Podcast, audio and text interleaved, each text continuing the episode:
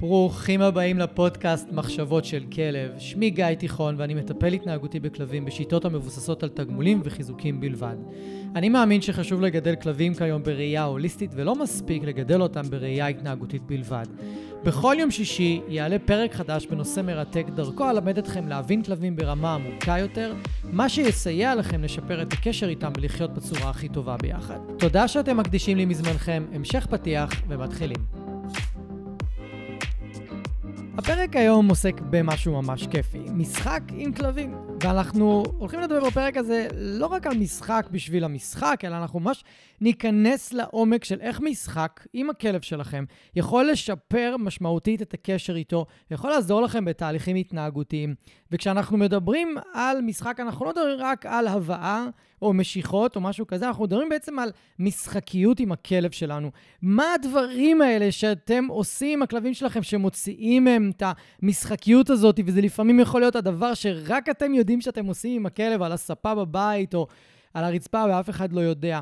המשחקיות הזאת, אנחנו מדברים עליה, ואיך משחק בגדול יכול לתרום לחיים של הכלב שלכם מכל מיני בחינות.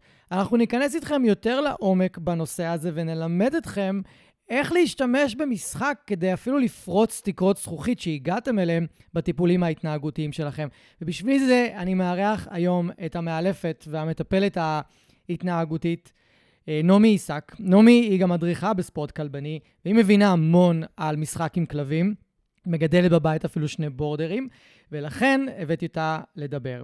נעמי נכנסה לעולם הכלבנות דרך ספורט ה agility עם הכלבה הריאקטיבית שלה, טובי. ומשם היא המשיכה ללימודי אילוף ועבודה על תהליכים התנהגותיים. היום היא מרצה ומלמדת סטודנטים לאילוף וגם מעבירה קורס התמחות מיוחד למאלפים שמתעסק במשחק. היא עובדת עם לקוחות על תהליכים התנהגותיים, לימוד משחק ומעבירה סדנאות לקבוצות שמלמדות לעבוד עם המוטיבציה של הכלב ולייצר התנהגויות בעזרת משחק אשר מחזקים את הקשר והתקשורת עם הכלב. אין לי ספק שהפרק הזה הולך לפתוח לכם את הראש להרבה כיוונים אה, מעולים שיעזרו לכם וייתנו לכם רעיונות איך לשדרג את הקשר עם הכלב שלכם. יאללה, בואו נתחיל. אהלן, נעמי, ברוכה הבאה. היי. איזה כיף שאת פה. לגמרי. תודה שאירחת אותי. בכיף. אה, יש לנו נושא מאוד מעניין, בשונה קצת מפרקים קודמים, נושא קצת יותר אה, מלהיב. אנחנו נדבר המון על משחק עם כלבים. אנחנו נדבר במיוחד גם על איך אפשר לקחת אה, כנעני ממוצע, או כלב חסר מוטיבציה ממוצע, וקצת להרים לו את המוטיבציה כדי אה, לשחק. אז אני חושב ששאלה שנורא תעניין הרבה מהמאזינים זה, במיוחד אלה שיש להם כלב שהם כל הזמן אומרים, כלב שלי לא משחק, כלב שלי לא רוצה לשחק, אי אפשר להביא אותו למשחק. אז האם מהניסיון שלך, כי את עובדת המון סביב הנושא הזה של משחק עם כלבים, האם אפשר ללמד כנעני ממוצע, או כלב חסר מוטיבציה ממוצע, לשחק. אז דבר ראשון, כן. כבר להרגיע את הרוחות, אפשר. Um, לא היה לי ניסיון עם כלבים שלא מצליחים לשחק. כמובן שצריכים לפתוח את הראש ולהבין מה זה משחק, ואצל כל אחד זה קצת משהו שונה. Mm-hmm. Uh, אבל בהחלט אפשר להגיע עם כל כלב למצב שהוא משחק. Uh, זה יכול להיות כלב מבוגר, זה יכול להיות כנעני חששן, זה יכול להיות כלב שאף פעם לא שיחק עם צעצוע, או לא משחק עם כלבים. או לא משחק מחוץ לבית, או כל דבר שכזה. אה, אבל אפשר ללמד הכל, בדיוק כמו שאנחנו מלמדים התנהגויות, ומעבר לזה, זה סוג של התנהגות שגם עושה כיף על הנשמה, התנהגות שמחזקת את עצמה. אה, אז פשוט צריך להתחיל ממקום מאוד מאוד בסיסי, של להבין מה הכלב אוהב. Mm-hmm. וכל דבר שהכלב אוהב, אפשר להגיע ממנו למשחק. גם אם זה אוכל, גם אם זה להימרח על הספה. ספה, או על דשא רטוב, או כל דבר שכזה, משחקי ידיים, אה, כל דבר שיש קצת playfulness ושמחת חיים לכלב.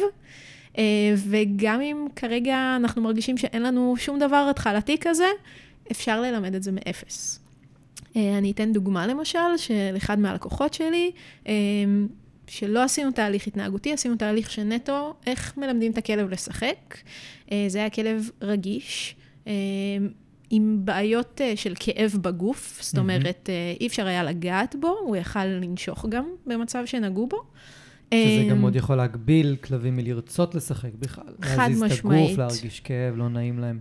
אה, ובשביל זה גם רוב האינטראקציות שלו עם כלבים, גם למשל לא היו אינטראקציות טובות, Mm. כי, כי היה כואב לו ולא נעים לו. Mm-hmm. אה, אני חושבת שגם זו הסיבה שאנשים היו כל כך מפחידים עבורו. אה, אז באמת עשינו תהליך, דבר ראשון, ללא מגע, זאת אומרת, רק הבעלים שלו נגעו בו. אז אפילו לא צריך שאני אדריך ואבצע עם הכלב, אפשר פשוט להגיע לזה בהנחיות. אפילו שיעורי זום עובדים בשיעורי משחק, ממש. כן. אה, ופשוט לימדנו אותו מאפס, ממש ממש מאפס. התחלנו עם סוג של צעצוע שהוא צעצוע הכלה, אה, מין פרח כזה של קונג, שאפשר לשים בפנים אוכל, וזה כזה נסגר עם סקוטשים, והכלב פשוט למד לפתוח את זה ולהוציא את האוכל. אה, ואחרי כמה פעמים שעשינו את זה, חיברנו לזה שרוך, מין צמא כזאת מאוד מאוד ארוכה. אנחנו נדבר על אלמנט העצמה הארוכה קצת בהמשך. אה, והתחלנו טיפה להזיז את זה, הוא היה צריך סוג של, אני לא אגיד לרדוף, ללכת כמה צעדים לעבר הפרח הזה בשביל לפתוח אותו, ואז באמת קצת לרוץ לכיוון הפרח, ואז באיזשהו שלב שכל הדבר הזה הפך להיות ממש ממש כיף, הוא ממש תפס כבר את הצמה, ואפילו משך. אותה, במין כזה, תביאו לי את הדבר הזה שאני כל כך כל כך אוהב. ובמקביל לימדנו אותו ממש ב shaping, אה, עם clicker, כמו כל התנהגות, אה, להביא חפץ. אה, התחלנו לשלב את הדברים, התחלנו לזרוק לו את זה, הוא היה מביא את זה, היינו מתחילים להזיז את זה, הוא היה פותח, מתחיל לאכול, וזה הפך להיות ממש משחק. הם קנו בדיוק את אותו חפץ, בשביל שנשחק עם שתי צעצועים. אה, הוא היה עובר מאחד לשני, כל פעם היינו ממלאים לו אוכל, מדי פעם הוא היה מתעניין בזה אפילו בלי האוכל כבר, כי כבר כל הרוטינה הזאת הייתה כל כך מהנה עבורו. אה, והדבר הזה פשוט עשה פלאים. גם מדהים. לקשר עם הבעלים, כמובן, שעד עכשיו היה להם יותר עבודת ניהול מאשר עבודת fun. מהמם. אה, וגם לאיך שהוא פשוט התנהל עם דברים מסוימים. הוא התחיל לשחק עם ענפים בחוץ. אה, Mm. ממש התחילו לשחק בטיולים. אה, פתאום לרצועה ארוכה היה יותר משמעות מסתם ניהול סביבתי ולתת לו יותר מרחב, אלא באמת יכלו ללכת למקומות מסוימים ולשחק. הוא התחיל להתנתק מטריגרים יותר מהר, כי היה לו למה להתנתק, לא Mhm. רק חטיף שלא כל כך עבד כי הוא היה לחוץ, אלא משהו באמת מהנה. אה, ולאט לאט כל הרוטינה הזאת הפכה להיות יותר ויותר כיפית, והפכה להיות חלק מהחיים וחלק מהטיולי יום-יום. אה, וכל העבודה ההתנהגותית, שהם תכלס לא עשו איתי, אלא עם מאלפת קודמת אה, באזור אחר, פתאום התעצמה ונהייתה הרבה יותר חדה, אם זה התנתקויות, look at that, כל הדברים האלה שאנחנו מכירים מעבודה עם ריאקטיבים, פתאום כל המוטיבציה עלתה, והוא התחיל לעשות את זה יותר, והוא התחיל להתנהל יותר טוב בטיולים. אה, וזה פשוט היה תהליך שהיה מדהים לראות מהצד. מכלב שלא נוגע בכלום לכלב שמשחק. זה באמת נשמע מדהים. גם נורא, נורא בא לי שרגע נסביר, נסביר בקצרה ממש למי שמקשיב, שבעצם אפשר להגיד שהתחלתם מהסוף. זאת אומרת, קודם לימדתם לגמרי. את הכלב ליהנות מהתגמול במרכאות, מה, מהכדור. כן. קודם כל ליהנות מזה בכלל לפני ההנאה מהמשחק עצמו. כאילו, קודם בוא תראה מה, מה יכול לקרות אם... כן, אחד לשחק. הדברים היפים גם במשחק, שהוא סוג של מגיע בעצמו, לבד, כן. לתוך ה- ה- הביצה הזאת שאנחנו מתרגנים דברים מסוימים. Uh, הרבה פעמים רואים את זה גם בתהליכים התנהגותיים באופן כללי, שאנחנו מתרגנים משהו כמו פינג פונג עם חטיפים, והכלב כל כך נהנה, ופתאום הוא מתחיל להיכנס לספרינטים וריצה, וכאילו, הוא מביא את נכון. המשחק אלינו. אנחנו איפשהו רק סידרנו את התפאורה ככה שזה יקרה, אה, וזה גם מה שעשינו פה. למדנו אותו סוג של חידת אוכל. אה, הוא נהנה מאחידת אוכל. אחידת אוכל קצת התחילה לאתגר אותו, ולזוז, וטיפה לברוח. ולאט לאט פתאום יצא איזה פרץ של, אני רוצה לתפוס את זה, אני רוצה לעשות משהו, אני רוצה קצת לרדוף ולנער, ו- וכל הדברים ש- שכלבים עושים. כן. אה, כי נכון, כי הרבה פעמים... זה באמת מעולה, כי, כי רוב, ה, רוב האנשים, כשהם חושבים על אני רוצה לשחק עם הכלב, זה אני אקח את הכדור, אני אזרוק, והכלב ישחק איתי, או אני אתן לו משהו לנשוך, והוא ינש, הוא ינשוך, ונשחק קצת. ו, כן.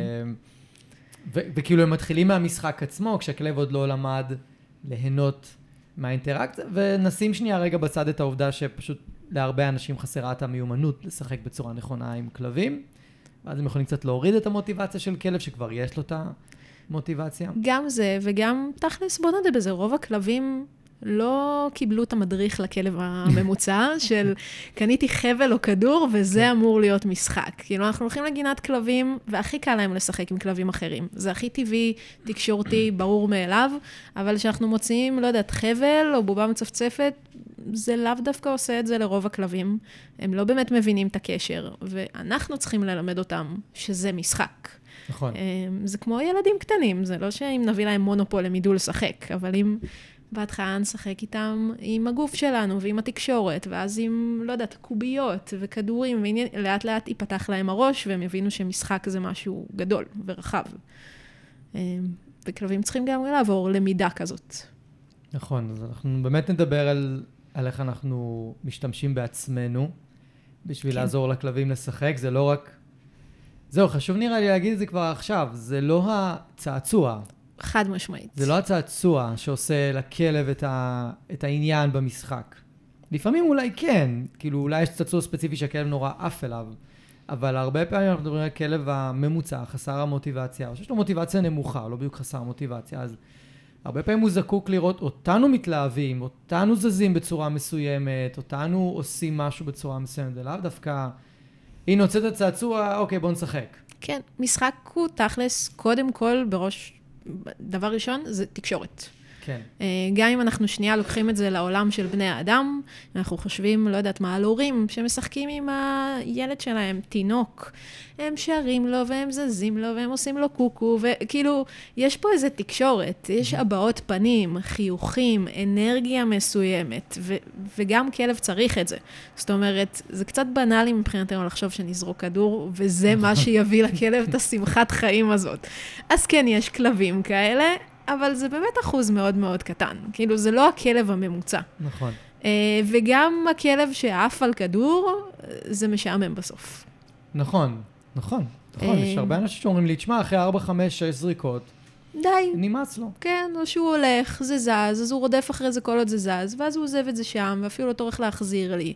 כי אם אנחנו מכונת ירייה, כן. ו- ואין באמת תקשורת, ותנועה, והבעות פנים, ו- וטונציה, וקול, אז, אז משהו מתפספס שם. Uh, וזה באמת החלק שקשה לאנשים, כי זה מצריך מאיתנו, כן, כמו שמדברים עם תינוקות, להיות כזה מאוד... playful. Uh, playful ו- ולעשות קצת הבימה. כן, ואנשים uh, מסתכלים. כן, וזה מביך, ומה, אני שרה עכשיו לכלב שלי ברחוב, ואיזה מוזרה אני, uh, וכל מיני דברים כאלה. Uh, אבל כן, כלבים הם סוג של ילדים קטנים, וזה מה שמראים אותם. ותכלס, גם אם אנחנו מסתכלים על תקשורת בין כלבים, אני, אתה לא רואה כלבים, לא יודעת מה, שוכבים אחד ליד השני בגינת כלבים, ורע, רע, כן. נושכים, זה, לא, הם זזים, כיתות נכון. משחק, הם רצים. יש כל הזמן תנועה, יש כל הזמן איזה משהו מעניין שקורה ומושך אותם אחד לשני. אה, דווקא אם אנחנו מדברים על תקשורת, אז שאחד מהם הופך להיות סטטי ורובוטי, זה סימן ל... די, מספיק. ושם המשחק בדרך כלל גם נגמר. נכון. אה, ואנחנו מנסים להיות רציניים וסטטיים ורובוטים, ושהכלב יעוף איתנו, וזה פשוט לא עובד ביחד. זהו, אני, אני, עכשיו שאת אומרת את זה, אז לדעתי, תגידי מה את חושבת, להרבה אנשים כל הקונספט של משחק, במיוחד משחקי משיכות, יושב להם חזק חזק בפנים על כל הנושא של שליטה, הרבה פעמים. כן. משחקי משיכות, מי שולט? האם הכלב מפעיל אותי או אני מפעיל אותו? האם אני צריך לעשות בשביל הכלב או שהוא צריך להביא את זה מעצמו? אולי הם לא חושבים על זה ברמה הזאת. יורדים עד כדי כך לעומק. יש גם הרבה אבל... אלמנט של הכלב מפעיל אותי בבית, הוא מביא בדיוק. לי צעצוע. למה הוא מפעיל אותי? הוא צריך... אני צריך להודיע לו מתי משחקים. לא, משחק לא עובד ככה. כאילו, אם אתם באמת רוצים לגשת למשהו פנימי ו- ומהנה, תזרמו על זה שהכלב מבקש מכם לשחק. זה כן, אפשר, אפשר לתחום את זה במסגרת מסוימת, ברור. למי שהכלב מחרפן אותו כל היום ממשחק, אפשר בהחלט לתחום את זה למסגרת, אבל אם אנחנו כאילו נבטל את זה לגמרי, כי לא, הכלב לא יפעיל אותי בתוך הבית, אז אנחנו פשוט מורידים לכלב את המוטיבציה ומורידים לו את הרצון לשחק. חד משמעית. כאילו, אני בא, מזמין אותך למשחק ואתה דחליל, עציץ, אתה לא בא, אז אם אתה עכשיו יורד איתי למטה, ואתה מזמין אותי לשחק, אבל למטה יותר קשה לי לשחק, אז יהיה לי קשה לשחק איתך. כן, גם באופן כללי, כמו שאנחנו מדברים על כל התנהגות, יותר קל בבית, יותר Mhm. קל במקום שגם הכלב מרגיש בו בנוח, אבל גם אין הסחות, והמקום מאוד מאוד סטרילי ושקט, ו- ורמת הביטחון של הכלב הרבה יותר גבוהה. אנחנו יוצאים החוצה, קשה, כאילו, קשה לעשות לפעמים שב וארצה, אז בטוח נכון. שקשה לשחק. נכון. אה, משחק, כמו שמאיתנו הוא דורש איזה מין ביטחון עצמי של להוציא מאיתנו משהו, גם מהכלב זה דורש ביטחון עצמי. הוא צריך עכשיו להיות משוחרר ו- ו- ופשוט ליהנות. אם יש כלבים מפחידים ואנשים מפחידים ומכוניות מפחידות, קשה ליהנות.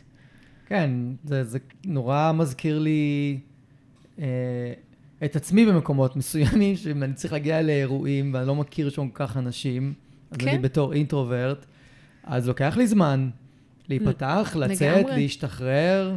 ועכשיו יגידו לך, תשחק. כן, או תרקוד, בוא, כן. אירוע, תרקוד. אני, לא, כאילו, אני צריך עוד את הזמן. שלי. כן. אה, אז אפשר להסתכל על זה ככה, על כלבים באותה, באותה מידה, בצורה מסוימת. נדבר בהמשך על הכלבים שהם, מה ש... איך אמרת, הדרייב נוזל להם מהאוזניים. כן.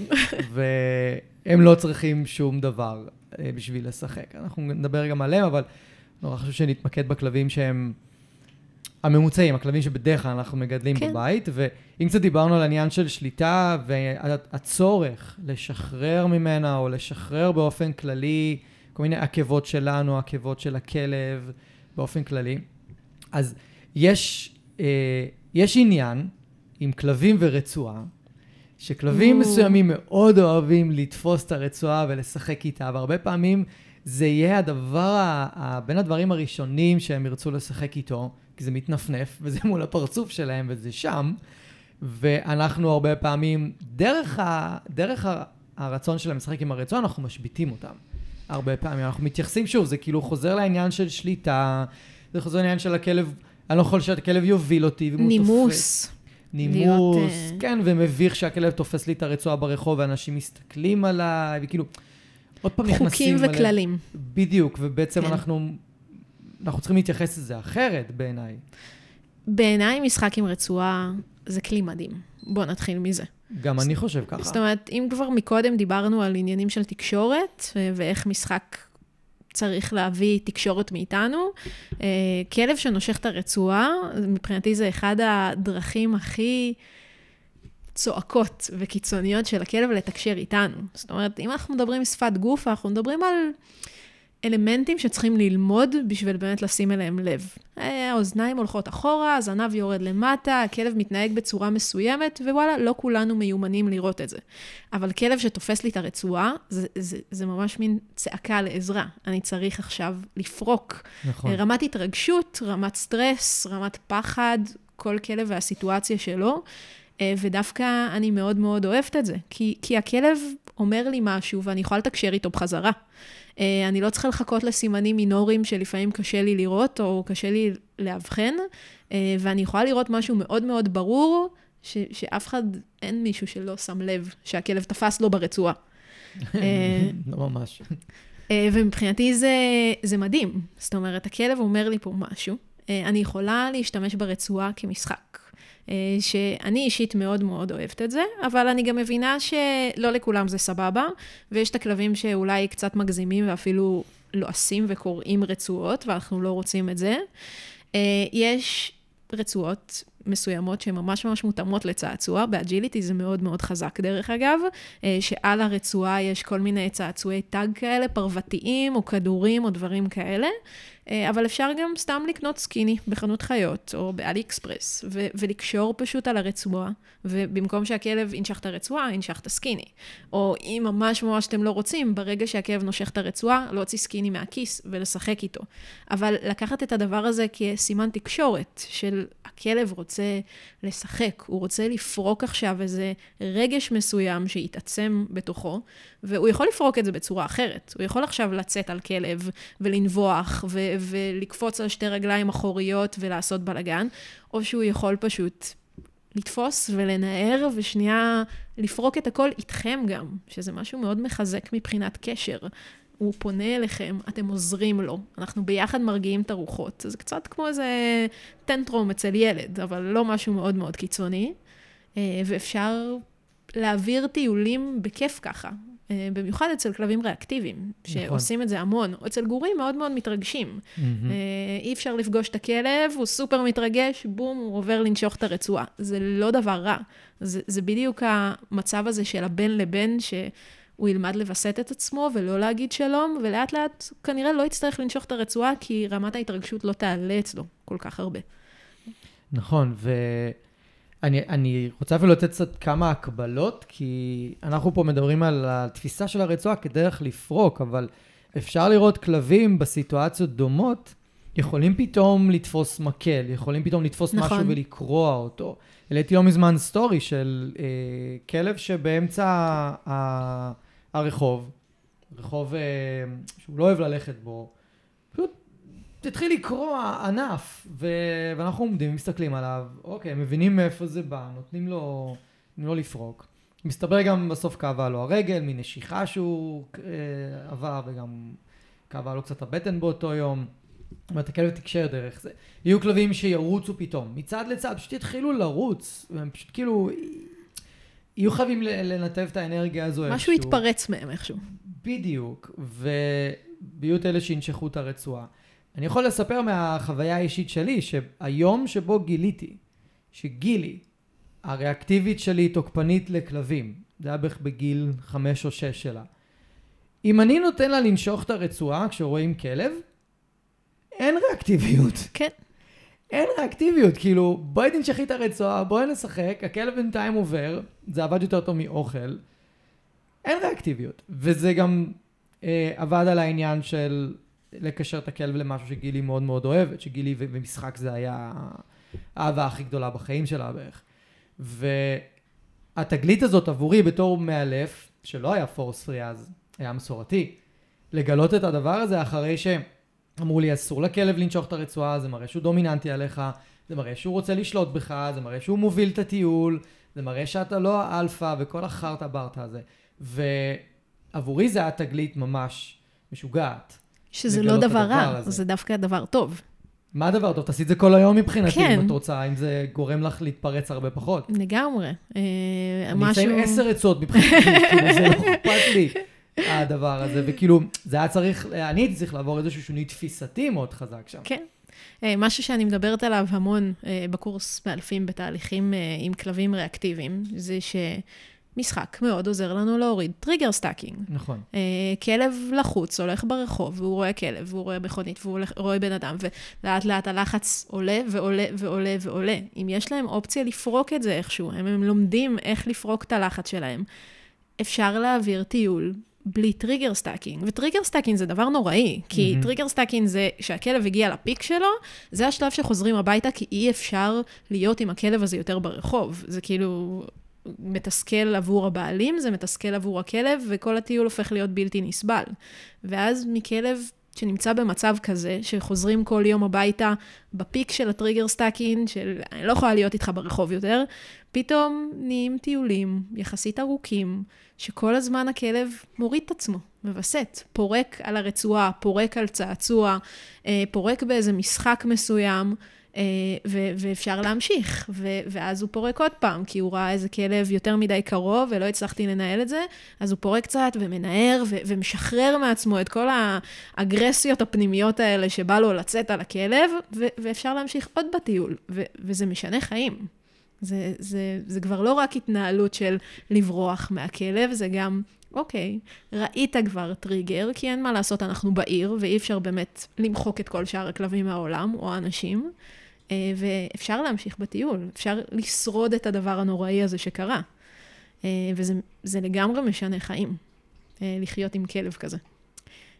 אז זה מאוד משנה חיים עבור כלב, לשחק עם רצועה, באמת, כאילו, וזה גם קל עבור לקוחות, כי הרבה פעמים קשה להם לצאת עם פאוץ' וחטיפים ומשחק, ועכשיו סוג של אנחנו מייצרים להם איזה תיק צידה לדרך עם הכלב, ורצועה, היא שם. כל הזמן.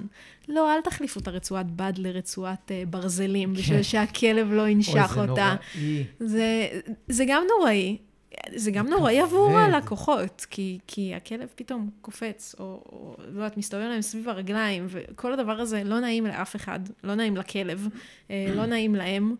אה, וזה לא באמת פותר בעיה. זה, זה, אם כבר מדברים על פלסטרים באילוף, זה פלסטר. נכון. זה כאילו, אני לא רוצה שהכאב ינשך רצועה, אז העברתי לרצועה אחרת, שהוא לא יכול לנשוך ויהיה לו לא נעים בשיניים. תבינו למה הכלב שלכם נושך רצועה. אה, תשתמשו בזה. אם מאוד מפריע לכם, תשתמשו בצעצוע. כאילו, ת, תנדבו אותו לדבר הזה שאתם רוצים. אה, אבל תשתמשו בסימן תקשורת המטורף הזה, שהכלב שלכם אומר לכם בפנטומימה, אני צריך. כן, וזה שוב חוזר לנקודה שאם אנחנו, בתור אנשים שמגדלים את הכלב שלנו, אין לנו מיומנות משחק, ואין לנו הבנה של איך משחק עובד, ואיך הוא מתנהל, ואיך לשחק, ואיך לווסת את הכלב שלא יעלה לי יותר מדי, או... אה, או יתבאס ויברח, ויחתוך. אז uh, יש בעיה, אנחנו לא נצליח, או אנחנו... קודם כל לא נצליח לשחק איתו. דבר שני, אנחנו... כל דבר כזה שקורה עם הכלב, כמו תפיסת רצועה, כמו לתפוס משהו בחוץ, אנחנו מיד תופסים את זה כמשהו שלילי, גם כי אני לא יודע מה לעשות עם הסיטואציה הזאת. ובדרך כלל בראש מנקרת לנו מחשבה, זה לא בסדר, זה לא בסדר, זה לא כן. בסדר, זה לא בסדר, ואני רוצה להפסיק את זה. כן, אני מסכימה לגמרי, ו- וזה מסוג הדברים שאנחנו צריכים לפתוח את הראש. בדיוק. אנחנו צריכים להבין שאימון התנהגותי אה, הוא לא שחור לבן. הוא לא מה שלימדו אותנו עד היום, אה, שיש נכון ויש לא נכון, ויש מה עושים ויש מה לא עושים. יש מה הכלב שלנו צריך, מה עושה לו טוב, מה עושה גם לנו טוב. זאת אומרת, יש הרבה מאוד דברים באמצע שאפשר לעשות אחרת. כמו שאמרתי, אם הכלב קורע את הרצועה, אחלה, צאו עם צעצוע. אה, אבל אני לא רוצה לבטל סימני תקשורת. בדיוק כמו שאנחנו מדברים בתוקפנות. אם הכלב מגרגר עליי, אני לא רוצה לצאת עליו. אני רוצה להבין, אוקיי, הוא אומר לי משהו. Uh, בדיוק אותו דבר, אם הכלב עושה דברים, אל תנסו למנוע ממנו לעשות דברים. תנסו להבין למה הוא עושה את זה ואיך אתם יכולים לקחת את זה לטובתכם. Uh, ואני חושבת שכל מה שקשור למשחק זה מאוד זה. כי, כי זה לפתוח את הראש, זה להיות יצירתי. זה לא לשחק עם צעצוע, זה לשחק עם הכלב. זה להבין מה עושה לו טוב ומה גורם לו להנאה מסוימת, ואיך אני יכולה לשפר את כל הדבר הזה גם לקשר שלי עם הכלב. כי ככל שאנחנו משחקים יותר ומתקשרים יותר, יש בינינו יותר תקשורת, יותר שיתוף פעולה, יותר הבנה. Uh, הכלב מוכן להתגמש בשבילי בדברים mm-hmm. מסוימים, במקום שנילחם אחד בשני. Uh, הרבה פחות הימנעות. כי אוקיי, אני הבן אדם הזה שכיף איתו, ו- ו- וכל פעם שאני עושה משהו נעים לי איתו, ונחמד לי איתו, וזורם לי איתו, אז גם כשדברים פחות טובים קורים, אני מוכן להיות יותר סבלן, אני מוכן יותר להתגמש, אני פותח קצת את הראש שלי ונהיה יותר יצירתי. אה, וזה המקום שאנחנו רוצים שהכלבים שלנו יגיעו אליהם. אנחנו לא רוצים שהם יהיו תקועים ונמנעים וקפואים. לגמרי. אז התחלנו כבר קצת לדבר על זה, אז אני רוצה ש... אני רוצה לשאול, איך משחק יכול לתרום לחיים של הכלב מבחינת גם הטיפול ההתנהגותי וגם לקשר עם, ה... עם האנשים? אוקיי, okay, אז כמו שכבר אמרנו, כל עניין של פריקת סטרס. Uh, עכשיו, סטרס, אני לא מסתכלת על זה רק כסטרס פחד לחץ, אלא פחדים, התרגשות, כל דבר שלוקח את הרגש של הכלב למקום קצת uh, היי וקיצוני, הרגש יכול להיות טוב, הוא יכול להיות רע, uh, אבל משהו שצריך לפרוק. אה, וזה דברים שאנחנו רואים המון באימון התנהגותי. אה, רגשות שצריך לפרוק, ומשחק מאוד עוזר לזה. אה, זה כמו שאנחנו מדברים גם עלינו כבני אדם. ספורט עושה טוב לנשמה, תזוזו, תרוצו, תזרימו את הדם, אדרנלין, אנדרופינים, כל הדבר הזה. זה נכון גם לכלבים, בדיוק באותה מידה. ואני רוצה לייצר להם תחושת היי, תחושת פיל גוד. אה, אני רוצה שהם יזוזו וינועו ויעשו ספורט, כי הם כל היום יושבים בבית ועל הספה ולא עושים יותר מדי. אה, וכל הדבר הזה עוזר להם לשחרר לחצים, עוזר להם להוריד מינוני חרדה, אה, ועוזר להם תכלס ליהנות מהחיים יותר. וכשהם נהנים מהחיים, הם יותר משתפים פעולה, הם לומדים יותר מהר, הם עושים הכל בתצורה יותר טובה, ויותר מזה, הם רוצים להיות איתי. נכון. הם, הם, הם אוהבים אותי יותר, הם נהנים איתי יותר, הם רוצים לשתף איתי פעולה, הם רוצים ללמוד. אני קוראת לכלב אליי, אם אני הבן אדם הכי כיף בסביבה, הוא יגיע. נכון. אם אני הבן אדם המבאס, צר לי, כנראה שלא משנה כמה שנים תגידו אליי ותיתנו חטיף, הסביבה תנצח אתכם. אבל כשאתם, האנשים הכיפים, הסביבה לא מנצחת, אתם יותר כיפים מהסביבה. אתם יותר כיפים מכלב, אתם יותר כיפים מאוכל על הרצפה, אתם יותר כיפים מהכל, אתם מנצחים. אה, תחשבו על האנשים החשובים בחיים שלכם, אה, החברים, המשפחה, לא יודעת, הבן אדם הזה שעושה לכם אה, פרפרים בבטן, זה מנצח את הכל. אני רוצה שככה הכלב שלי יתייחס אליי, אני רוצה שככה גם בעתיד הילד שלי יתייחס אליי, ש- שאני אנצח את הכל. וזה מייצר לי דברים שעובדים. אם זה עזוב, אם זה אליי, אם זה תתעלם, אם זה תגיד שלום, אם זה בוא נברח מפה ביחד, כי משהו ממש מפחיד קורה. Uh, השיתוף פעולה הזה, הקשר, הביטחון, uh, ותכלס, איפשהו, זה מה שאנחנו רוצים שהכלב שלנו ירגיש כלפינו. Uh, אבל אנחנו די נתקעים על דברים מכניים. אני אצא עם פאוץ' חטיפים ואתן לו חטיף שהוא יסיט מבט, אז זה יקרה. אבל תכלס אנחנו צריכים משהו קצת מעבר לזה. אנחנו צריכים משהו באמת... שמרים אותם, שבאמת גורם לאיזה הנאה, ו- ומשחק זה זה. ושוב, אני לא מדברת על משחק דווקא עם צעצוע, משיכות, שחררנו, תפסנו, כאילו, אלא משהו שקורה ביחד, תקשורת. אה, את קראת לזה לצאת מהמסגרת. כן. אה, אז לגמרי לצאת מהמסגרת, כי משחק זה כל דבר. אה, כמו שאמרנו כבר בהתחלה, זה לאו דווקא החבל או הכדור. זה יכול להיות משחקים עם אוכל, אה, יש את הכלבים שזה מה שהם אוהבים, אוכל, מגניב, אני יכולה להפוך אוכל למשחק, אני יכולה להזיז אותו בצורה מעניינת, אני יכולה אני לזוז בצורה מעניינת, אה, אם זה הידיים, אם זה מהרגליים, אם זה להוסיף טונציה ודיבורים והבעות פנים, אה, ולהפוך את כל הדבר הזה למאוד מאוד משחקי. זה יכול להיות תנועה של אוכל, כמו שאנחנו מכירים פינג פונג, אוכל נזרק ממקום מצד לצד והכלב רודף אחריו, זה חד משמעית משחק. כן, זו תבנית מהנה, אבל יש סיבה שזו התבנית שכולנו הכי אוהבים. היא נכון. מוציאה מהכלב משהו אחר, מ... לא יודעת, תוריד את הראש למעלה למטה. כן. Uh, כל התנועה הזאת עושה להם מאוד מאוד טוב.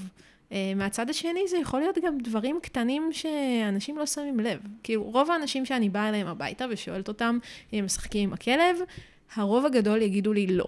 ואז אני אשאל אותם, אבל יש לכם כזה את השטויות שלכם, אתם יודעים שאף אחד לא רואה עכשיו, שאף אחד לא נמצא ואף אחד לא מסתכל, ואתם יושבים על הספה או על המיטה או על הרצפה, או לא משנה מה שעובד מבחינתכם, ומשחקי ידיים ודחיפות, או לא יודעת מה, הכלב פתאום נמרח על המיטה ומתחיל להתגרד על הגב, ואתם עושים לו נעים מבבטן, ומתחילים כזה, הוא קידת משחק, ואתם עושים לו גם איזה סוג של קידת משחק, כאילו אתם כלב ונואמים עליו, כל מיני שטויות שכאלה, ו- וכיף לכם ביחד, וכזה, זה, זה השיא של התקשורת באותו יום, זה משחק. כאילו, נכון. זה משחק אידיאלי מבחינתי.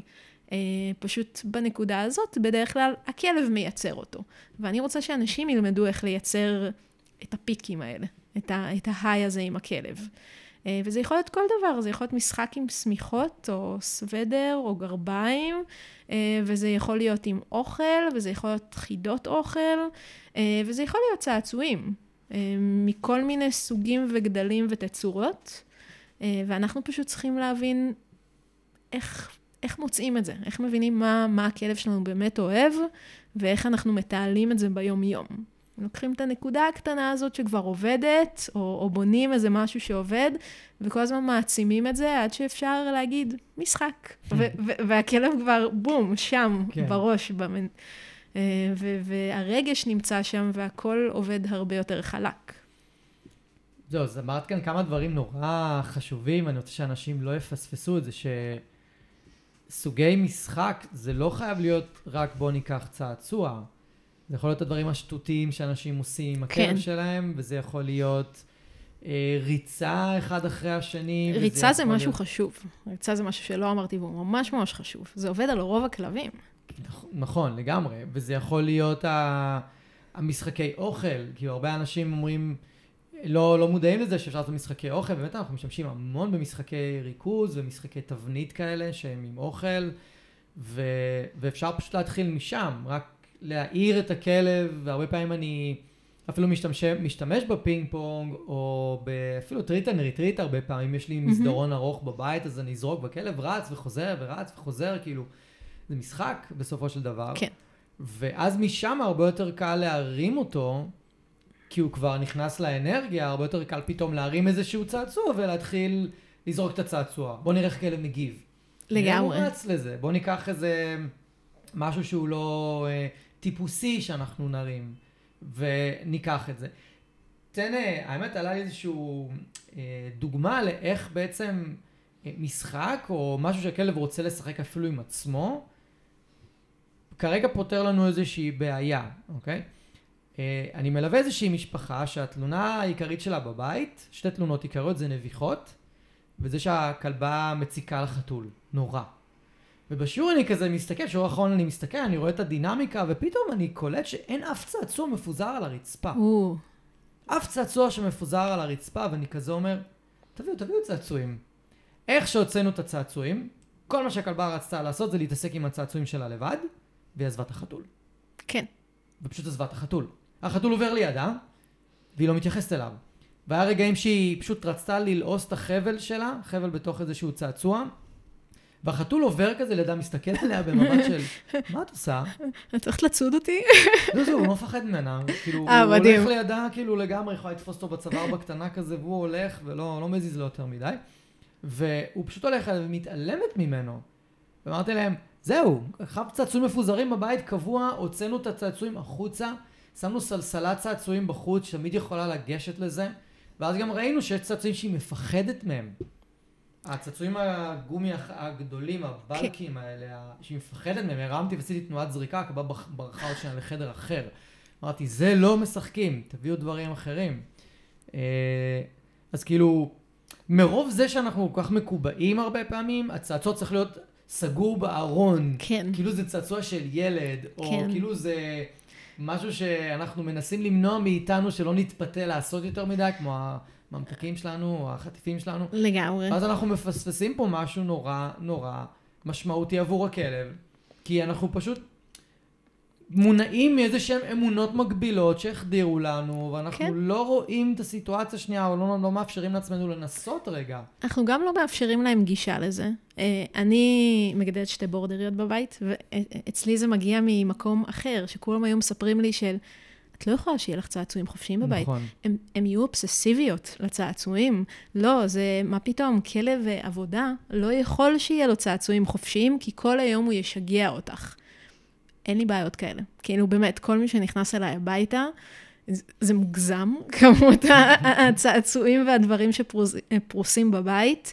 אה, הכלבות שלי לא משגעות אותי, הן לא מציקות לי, הן לא אובססיביות לצעצוע. כי צעצוע זה לא משהו מיוחד שמגיע פעם ב, זה משהו חופשי. ו- וכל האובססיה יורדת, וכשהן רוצות לשחק עם צעצוע, יש להן עם מה לשחק, וכשהן רוצות לשחק איתי, אז הן מביאות לי צעצוע. ובגלל שזה גם כל כך זמין, הן גם יודעות מתי אני זמינה לזה, ומתי אני אומרת להן, לא, לא עכשיו. אז הן ממשיכות למשהו אחר, הולכות לנוח, משחקות עם עצמם. אה, וכן, זה, זה ממש משהו שאנשים חושבים שאסור שיהיה זמין, אה, ומהצד השני, אנשים שכן זרוקים כמה צעצועים בבית, והכלב בהתחלה התייחס ו... ואחרי זה איבד פואנטה, אז כאילו מבחינתם, זהו, צעצוע שיאמם את הכלב, אז הם כזה הפסיקו, לא יודעת מה, להתבסס על הצעצוע הזה. זהו, הכלב לא אוהב אותו, הוא שרף. אה, אבל גם אם הולכים לילדים, לילדים יש צעצועים חופשיים. אני לא מכירה ילד שאסור לו לשחק בצעצועים שלו, אה, אבל עושים איזה רוטציה. כן. כאילו, אי אפשר כל... אני לא מכירה אף ילד שישחק כל הזמן באותו צעצוע. נכון. אני מכירה שמביאים צעצוע חדש, הם אובססיביים לצעצוע, ואז נמאס להם.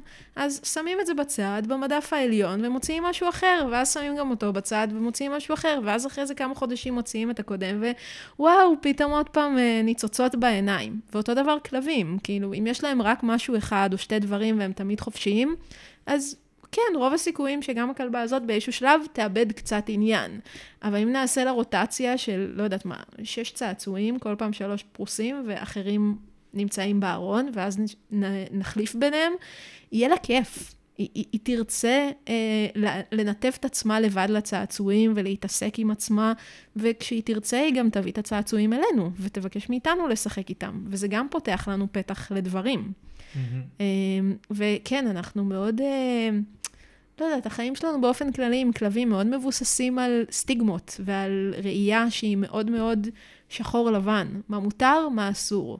עכשיו, אנחנו מדברים התנהגות, והתנהגות היא לא כזאת, כאילו, מתמטית. היא הכל חוץ משחור ולבן. כן, כאילו, אין מותר ואסור. יש, תנסו, תראו מה קורה. בדיוק. אם זה הולך למקום טוב, מדהים, ניצחתם. אם זה הולך למקום רע, אוקיי, אז אולי זו לא הייתה ההחלטה הנכונה. זה לא הרס כלום, זה לא שבר את הכלים, אפשר ללכת אחורה ונגיד, לא לשים את הצעצוע הזה חופשי. אה, אם יש משהו אחד שאין לי בבית, זה צעצועים מצפצפים. כי וואו, נורה, בלתי נסבלת. היא יכולה לצפצף במשך שמונה שעות ברצף, היא כל כך אוהבת את זה. סבבה, אז זה משהו שלא עובד אצלי, וזה לא יכול לקרות. חוץ מזה, יש עוד 200 אלף סוגי צעצועים שלא מצפצפים, אז אפשר לס... לשים צעצועים מסוימים כן, וצעצועים מסוימים לא. אה, או כלב שמפרק את הצעצועים שלו. Mm-hmm. אז אפשר לקנות לו צעצועים מאוד עמידים, או משהו ממקסטוק בשקל וחצי, שאכפת לי שהוא יפרק אותו, אה, ו- ותתעסק עם זה, אבל את הדברים ה... לא יודעת מה, הפנסים, אה, הפריסבי שקניתי ב-100 שקל, או הקונג, או זה, אז זה באמת בארון סגור, ואני לא אתן לך אותו. לא חייב שחור לבן. יש כאילו כן. כל כך הרבה גוונים באמצע. כן, גם אולי זו גם הנקודה טובה להזכיר, כי ציינת את הכלבים האלה שהם נורא הורסים ומפרקים, ויכולים להרוס כל צעצוע שנותנים להם, אז אם באמת אתם נותנים צעצוע, כל צעצוע לכלב הוא הורס אותו, זה צריך להדליק לכם נורה אדומה. זה לא שהכלב שלכם אי אפשר להשאיר לו צעצועים. יש בעיה אחרת שמתחבאת כנראה שאתם אולי לא מודעים לה. זה יכול להיות בעיה של סטרס נורא גבוה שמצטבר, יכול להיות בעיה של כאבי בטן, כל מיני כאבים איפשהו בגוף, כאילו, זה יכול להיות, זה יכול להיות שהכאב שלך גם מאוד אוהב לפרק, אוקיי? כן, יש גם כאלה. יש גם כאלה, אז אבל... אז תיתנו לו דברים לפרק. בדיוק, אבל זה מתחבר נורא למה שאמרת. אוקיי, צריך להסתכל על זה לא שחור ולבן, אלא, אוקיי, כאב שמפרק מלא מלא צעצועים, אולי כדאי לי לבדוק קצת מעבר ולהתייעץ ולוודא שאין לי פה איזושהי בעיה אחרת. אמ, שווה, שווה להסתכל על זה. אה, ו- וגם אם ניקח את זה רק למקום הזה של, לא, הכלב פשוט אוהב לפרק, אחלה, אז אולי הוא צריך יותר פעילות כזאת בחיים נכון. שלו. אולי הוא צריך יותר חידות אוכל שאפשר לקרוע לגזרים, כמו קרטונים, אמ, או לאכול יותר עצמות, או לא יודעת, אולי הוא פשוט כלב קצת יותר אוראלי וצריך בדיוק. לפרק, נכון. שזה בסדר גמור. נכון. כל אחד והמתכון שלו. בדיוק. ו... יש הבדל, דיברנו על זה ככה לאורך ה... תוך כדי השיחה, וזה שיש הבדל בין אה, לתת לכלב חיזוק עם אוכל, על התנהגות טובה, לבין אה, לשלב משחק, שאז בעצם אנחנו כבר משלבים רגש הרבה יותר חזק של הנאה. כן. ואז בעצם אם אנחנו יותר ויותר נסתמך על לייצר לכלב הנאה מול מה שמפחיד אותו, או מה שמטריד אותו, איפה שקשה לו, או במצבים של סטרס, אז בעצם יהיה לנו יותר קל אולי לטפל בו ברמה ההתנהגותית. לגמרי.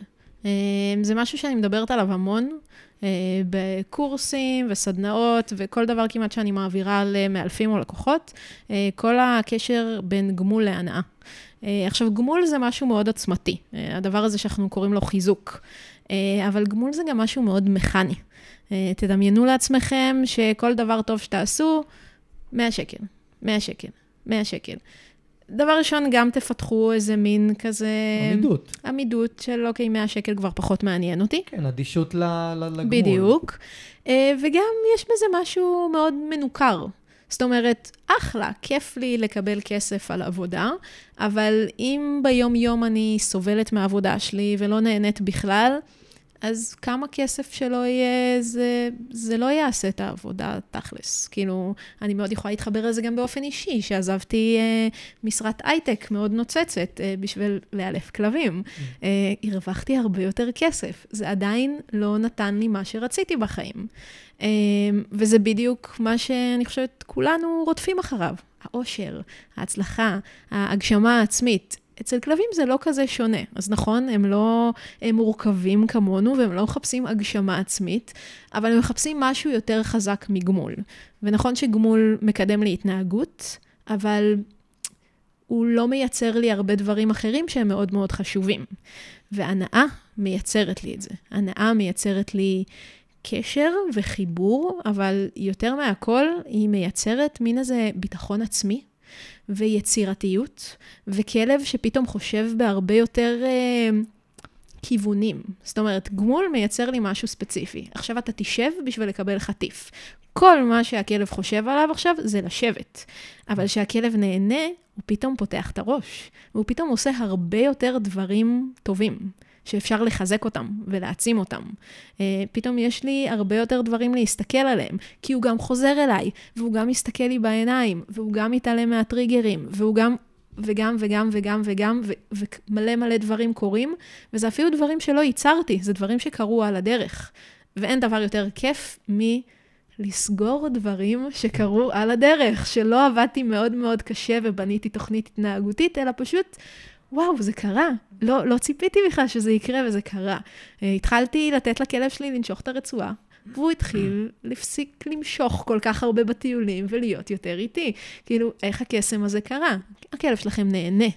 Uh, וכשהוא נהנה, הרבה מאוד דברים קורים. זה פותח את הראש. זה לא רק נהנה, הוא נהנה לידכם. כן, הוא נהנה איתנו. אה, זה לא שהסביבה מחזקת אותו, וזה לא שהוא כל הזמן רודף אה, ללכת לגינת כלבים בשביל לשחק, או להיות במקומות מסוימים, או מושך לכיוון הים. לקבל את ה... את ה...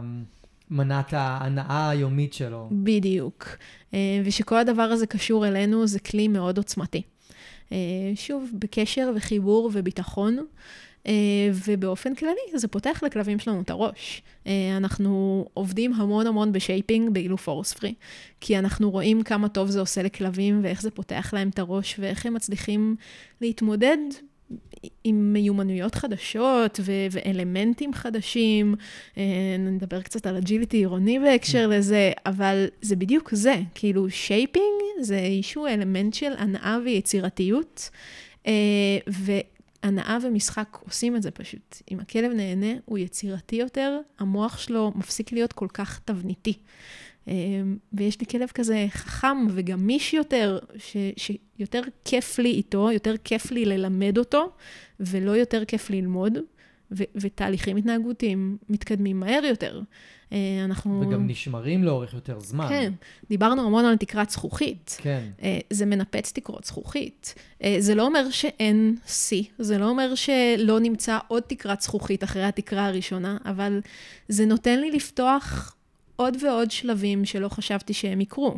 עכשיו, שוב, זה לא איזה קסם, זה לא קורה בשבוע או שבועיים או חודש, לפעמים זה לוקח שנה ולפעמים זה לוקח שנתיים, אבל זה מייצר לי איזושהי התקדמות שלא מפסיקה להתקדם תכלס. גם אם יש לי איזו רגרסיה, חוזרים מהרגרסיה והיא פתאום, הכלב מסוגל ליותר, כי הוא מתבסס על דברים שטוב לו. טוב לו ללמוד איתנו, טוב לו להתמודד עם הסביבה, טוב לו לברוח איתנו לסמטה, כי פתאום קורה בסמטה משהו ממש ממש כיף. ורק לקבל חטיף, קליק חטיף, קליק חטיף. לא, זה לא מספיק. זה, זה לא מעיף את הכלב, זה מעיף אותו בהתחלה. ואנחנו הרבה פעמים רואים בתחילת, כאילו, תהליך כן. התנהגותי, איזה שיא מסוים, ואז משהו מידרדר. נכון. ו- וזה בדיוק המקום שאנחנו רוצים להמשיך, כאילו, למצוא את השיאים, ולא להגיע לאיזה מין אדישות מסוימת לתהליך.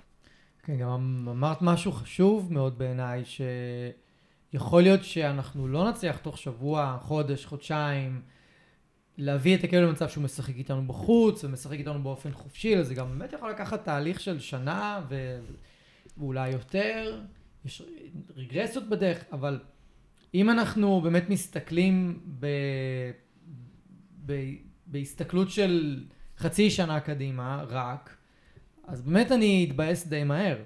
אבל אם עכשיו אני יוצא מהתבנית הזאת ואני מסתכל על, על אורח החיים המלא עם הכלב שלי, אני חיים ממוצע בערך בין 12 ל-15 שנה נגיד. כן. זה המון זמן להיות עם הכלב. זאת אומרת שגם אם עכשיו לקח לנו משהו, אה, לקח לנו לבנות עם הכלב את היכולת לשחק איתו במשך איזה שנה, תחשבו מה זה יעשה עכשיו לעוד... עשר שנים. המון שנים קדימה. כן. כאילו, זה ממש משמעותי, זה לא... צריך להיזהר לא להסתכל על הדברים רק לטווח הקצר, אלא לחשוב מאוד מאוד לטווח הארוך. והרבה פעמים אנחנו נופלים לסטיגמות האלה באילוף. אנחנו קוראים למאלף, ואנחנו רוצים שהוא יפתור לנו עכשיו את 1, 2, 3, 4 בעיות. ואנחנו צריכים את זה מאוד מאוד מהיר, כי זה מפריע לנו בחיים. ואני הכי מבינה את הלקוחות, זה מפריע בחיים. אה, אבל לא כל דבר נפתר מהר. זאת אומרת, שבמיוחד כשאנחנו מדברים על כלבים רגישים, על פחדים, על חרדות, זה לא מתקדם בקצב שיא, זה מתקדם מאוד מאוד לאט.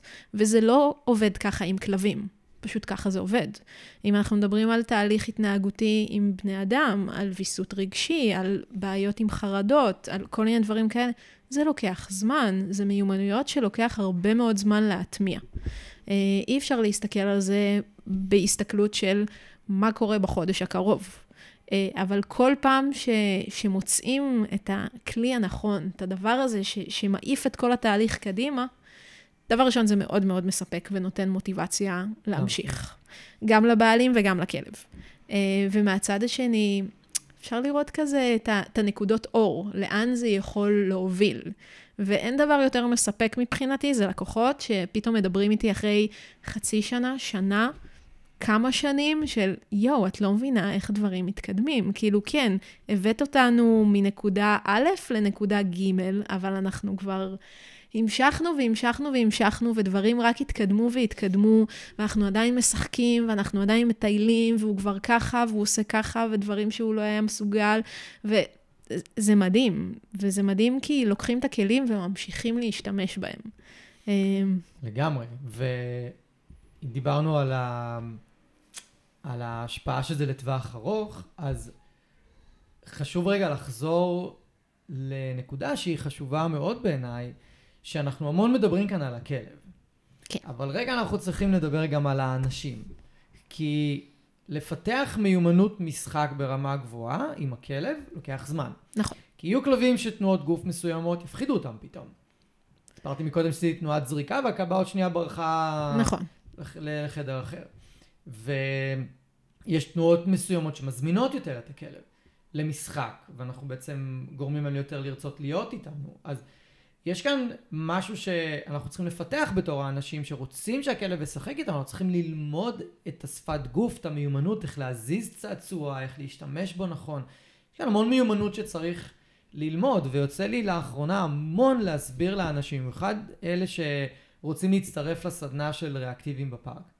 שאני מסביר המון בשיחות שלי איתם. תקשיבו, אתם רוצים להתקדם עם הכלב שלכם? אתם חייבים להיות יותר מיומנים. כן. אתם חייבים לדעת לאמן את הכלב ברמה הרבה יותר גבוהה. אתם כרגע ברמה מסוימת. ואם אתם רוצים שהכלב יתקדם, עכשיו זה המקום שלכם לעשות את הקפיצה לשלב הבא של מיומנות. אחרת הכלב זה נכון לא, לגמרי. לא יכול להביא את זה מעצמו, זה התפקיד שלנו. זה נכון, זה נכון דבר ראשון לכל תהליך אילוף, כלשהו. לא משנה על מה עובדים ועל מה מסתכלים ומה הבעיות או אין כן. בעיות של הכלב. אנחנו צריכים ללמוד איך לעבוד. אנחנו צריכים לשפר את הטכניקה שלנו. אם זה בהתחלה זה משהו בנאלי כמו מתי לתת את הקליק ומתי להוציא את החטיף ואת הדברים האלה, אבל במיוחד במשחק. בסופו של דבר כשאני משחקת עם כלב, אני צריכה לבוא ל-level שלו. Uh, הוא כלב, הוא מתקשר בצורה מסוימת. אם אני רוצה לשחק איתו, אני צריכה להיכנס לעולמו הפנימי.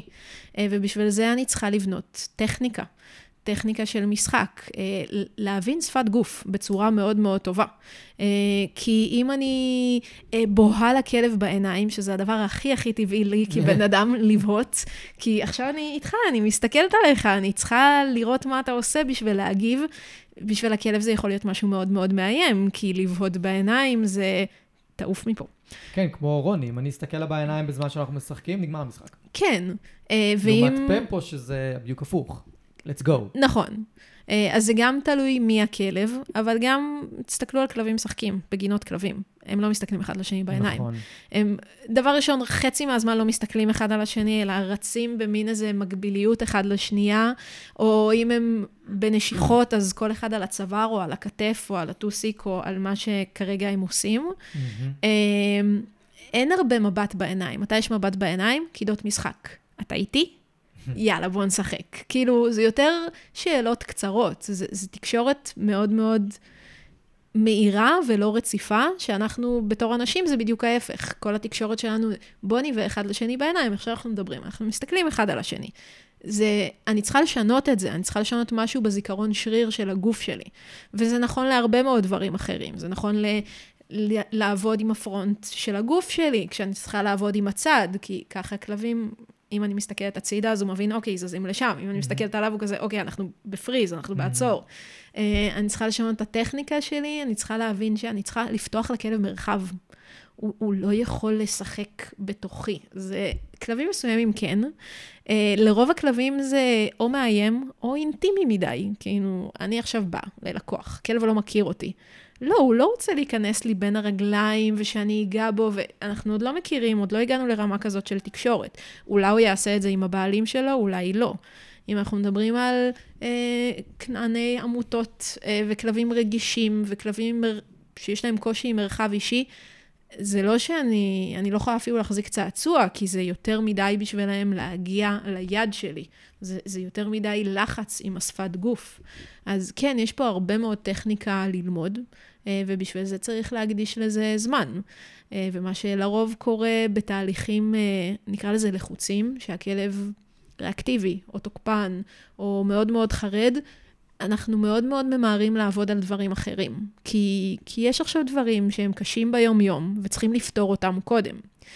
ולמרות שיש כלים מאוד מאוד משמעותיים, אין את הזמן או את המוטיבציה אה, או את הרצון, או את הכסף, או כל אחד מהדברים שהם mm-hmm. גורמים לנו לעזוב תהליכי אילוף, אה, בשביל לפתח אותם. זה דורש המון. אני גם צריכה ללמד אותם להבין את הכלב שלהם, וללמד אותם שפת גוף, וללמד התנהלות נכונה בטיולים, והתנהלות נכונה בבית, ועכשיו גם ללמוד לשחק, זה, זה הרבה.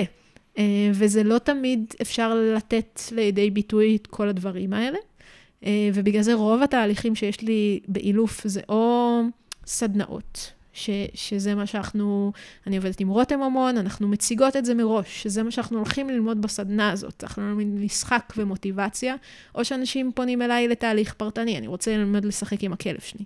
זה מעיף להם תהליכים התנהגותיים, הם, הם לא יודעים, הם לא באו בשביל זה. הם כאילו חשבו שאוקיי, סיימתי תהליך התנהגותי, או הכלב שלי בכלל לא צריך תהליך התנהגותי, ואז פתאום זה סוגר להם כל כך הרבה פינות בשאר החיים, כי אמרנו, כלב שנהנה הוא יצירתי והוא משתפר בעוד דרכים. Uh, ו- ואז הם מבינים שזה בעצם החבילה השלמה. Uh, כמו שאנחנו מדברים על רפואה uh, סינית, uh, ותזונה, uh, ולא יודעת מה, ספורט ומסאז'ים והידרותרפיה, ולא יודעת, כל אחד מהדברים האלה יש חלק מאוד מאוד גדול בפאזל שלוקח את הכלב לשלב הבא. אה, זה לא רק ללמד אותו התנהגות. אה, אז כן, אנשים, לקוחות צריכים לבוא גם עם ראייה והבנה שיש מעבר ל... רק ללמד כמה התנהגויות עם המאלף. לא למשוך ברצועה, להתנתק מככה, להיות נחמד לאנשים. אה, ולהבין שיש פה הרבה מאוד עבודה שדורשת מהם אה, השקעה מאוד גדולה. כי זה בדיוק כמו ריקוד איפשהו, לשחק עם הכלב. וזה דורש מאנשים שאין להם את הקואורדינציה, שזה רוב האנשים, כאילו, כנ"ל אני. לא, היום כולם אומרים, יואו, איך זה נראה כל כך טבעי וזורם אצלך, כי אני עושה את זה הרבה מאוד שנים. אה, זה ממש לא היה ככה, אני לא בן אדם אה, טבעי שרוקד ויודע לזוז עם הגוף שלו. אה, אבל זה מכניקה שצריך לבנות, ו... וזה לוקח זמן, וזה דורש עבודה. לגמרי, אבל זה משהו שכל אחד יכול בסופו של דבר לעשות. חד משמעית. אם הוא את הזמן ואת הרצון ואת, חד ה... משמעית. ואת עצמו לתוך זה. הוא... אני גם אגיד שכל אחד בהתאם גם ליכולות הפיזיות שלו. זאת אומרת, אני עובדת עם הרבה מאוד אנשים מבוגרים או עם בעיות מסוימות שלא יכולים לעשות דברים מסוימים, הם לא יכולים להתכופף, הם לא יכולים זה, אה, לא יודעת, נכות או כל מיני דברים כאלה. יש פתרון להכל. כאילו, אפשר למצוא את המתכון המנצח לכולם. כן, גם אם יוצאים שנייה מהמסגרת התבניתית של אני אשחק עם הכלב שלי עם כדור, או זה מה שהכלב שלי אמור לעשות, נכון. או, או אמור לשחק אה, את המשיכות ככה, או אמור אה, לתפוס את הצעצוע שלו ככה, או לרוץ ככה, כאילו, אם אנחנו יוצאים מזה, ושנייה זורמים עם הכלב, אז אולי הרבה פעמים אנחנו מגלים שאנחנו לא צריכים לזוז כל כך, או לדרבן את הכלב יותר מדי, או להתאמץ יותר מדי, אלא אנחנו לומדים באמת להניע את הכלב בצורה כזאת שהרבה יותר מעניינת אותו, כי מה שאנחנו מציעים לו, הרבה יותר כיף לו ונעים לו ומעניין אותו. לגמרי. ואני לא צריך להביא מעצמי עד כדי כך הרבה, אלא כן. אני, אני באמת לומד להשתמש ב, בעצמי בצורה יותר, יותר מדויקת לכלב אפילו. מסכימה לחלוטין. אה, כמו שאמרתי כבר בהתחלה, זה הרבה עניין של תקשורת. כל עוד אני יודעת לשחק על התקשורת הזאת נכון, דברים קורים. אה, כן, יש כלבים שצריכים קצת מעבר. יש כלבים שצריכים את התנועה וצריכים את הריצה ו- וצריכים את הדברים המעבר, אה, אבל גם לזה יש פתרונות. כאילו, אנחנו נשתמש קצת על איך אפשר להתחיל, אה, כל אלמנטים של חכות וצעצועים שנזרקים, אבל אני לא צריכה לזרוק, כאילו, אני לא צריכה לרוץ. אני יכולה לזרוק את זה נורא רחוק ולחבר לזה איזה חוט מאוד ארוך, ואז להחזיר את זה חזרה. אני יכולה לייצר תנועה אם אני לא יכולה לרוץ. נכון. כאילו, אני יכולה לעשות הרבה מאוד דברים בשביל הכלב ש... שיובילו אותו לדבר הזה שהוא באמת אוהב ורוצה וצריך בשביל שדברים יתפתחו. מעולה, אה, מעולה. אז לקראת אה, סיום, ואז אנחנו קצת אה, ניתן טיפים לאיך אנשים יכולים להתחיל. רק כדי ש... כי דיברנו המון על כלבים שהם הממוצעים הרגילים, אבל יש גם את הכלבים שהם מה שנקרא high drive dogs, כן. ונשפך להם הדרייב מהאוזניים.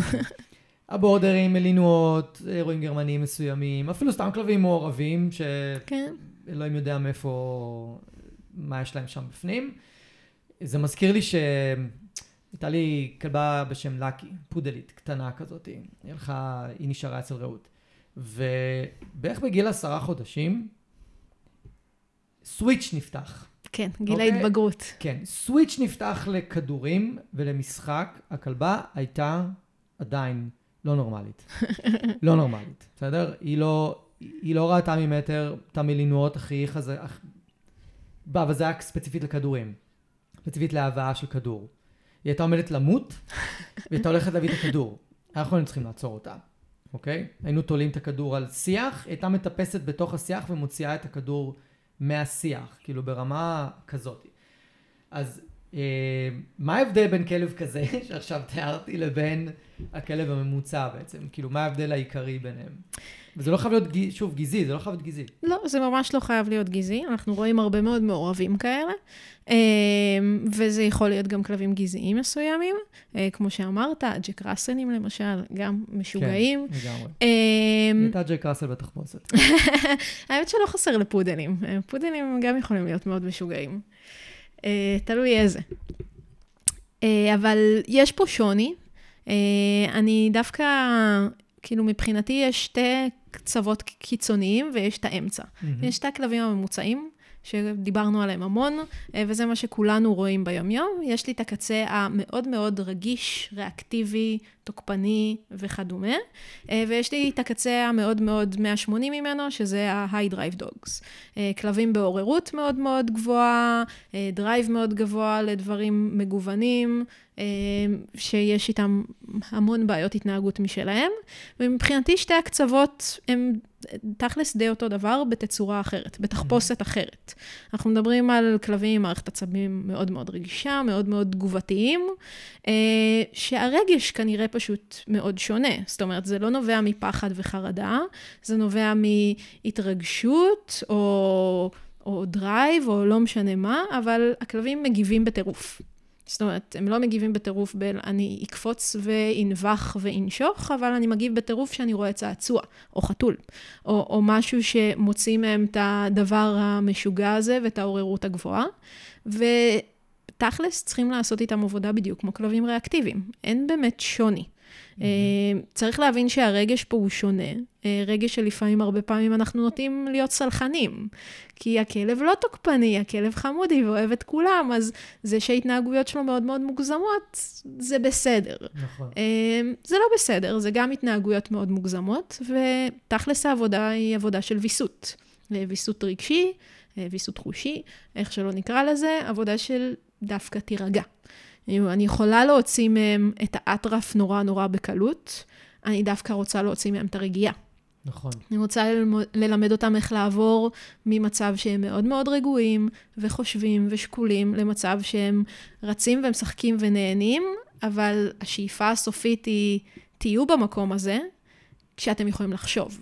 כי מה שקורה בדיוק כמו כלבים ריאקטיביים שעוברים את הסף, יש איזו נקודה מסוימת שאני לא עובדת בה התנהגותי, כי הכלב לא איתי, הוא לא מחובר. אה, וזה מה שקורה גם עם הכלבים האלה, עם הדרייב המאוד גבוה. הם מגיעים לאיזה פיק מסוים, הכלב לא מחובר. אה, זה יכול להיות נראה טירוף, ווואו, איזה כלב מרשים. אה, אני זורק לו פריסבי והוא מתעופף באוויר, אבל זה הכלב שגם בדרך כלל מתרסק על הרצפה. שזה משהו שאני ממש ממש לא רוצה לראות. נכון.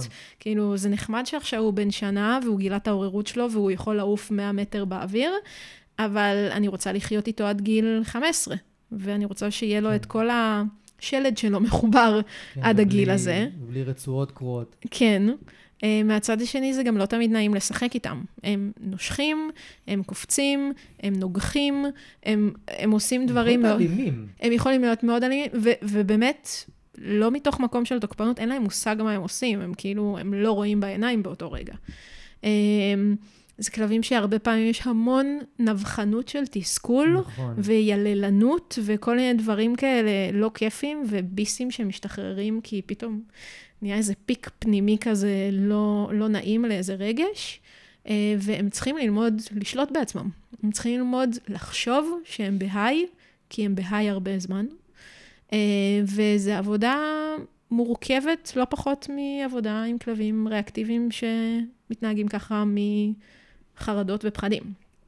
אה, וזה הרבה מאוד ויסות רגשי, ודווקא הצעצוע שם כן כלי מאוד מאוד חשוב, אבל הוא כלי חשוב רק בצד אחד, הוא בצד של ההיי.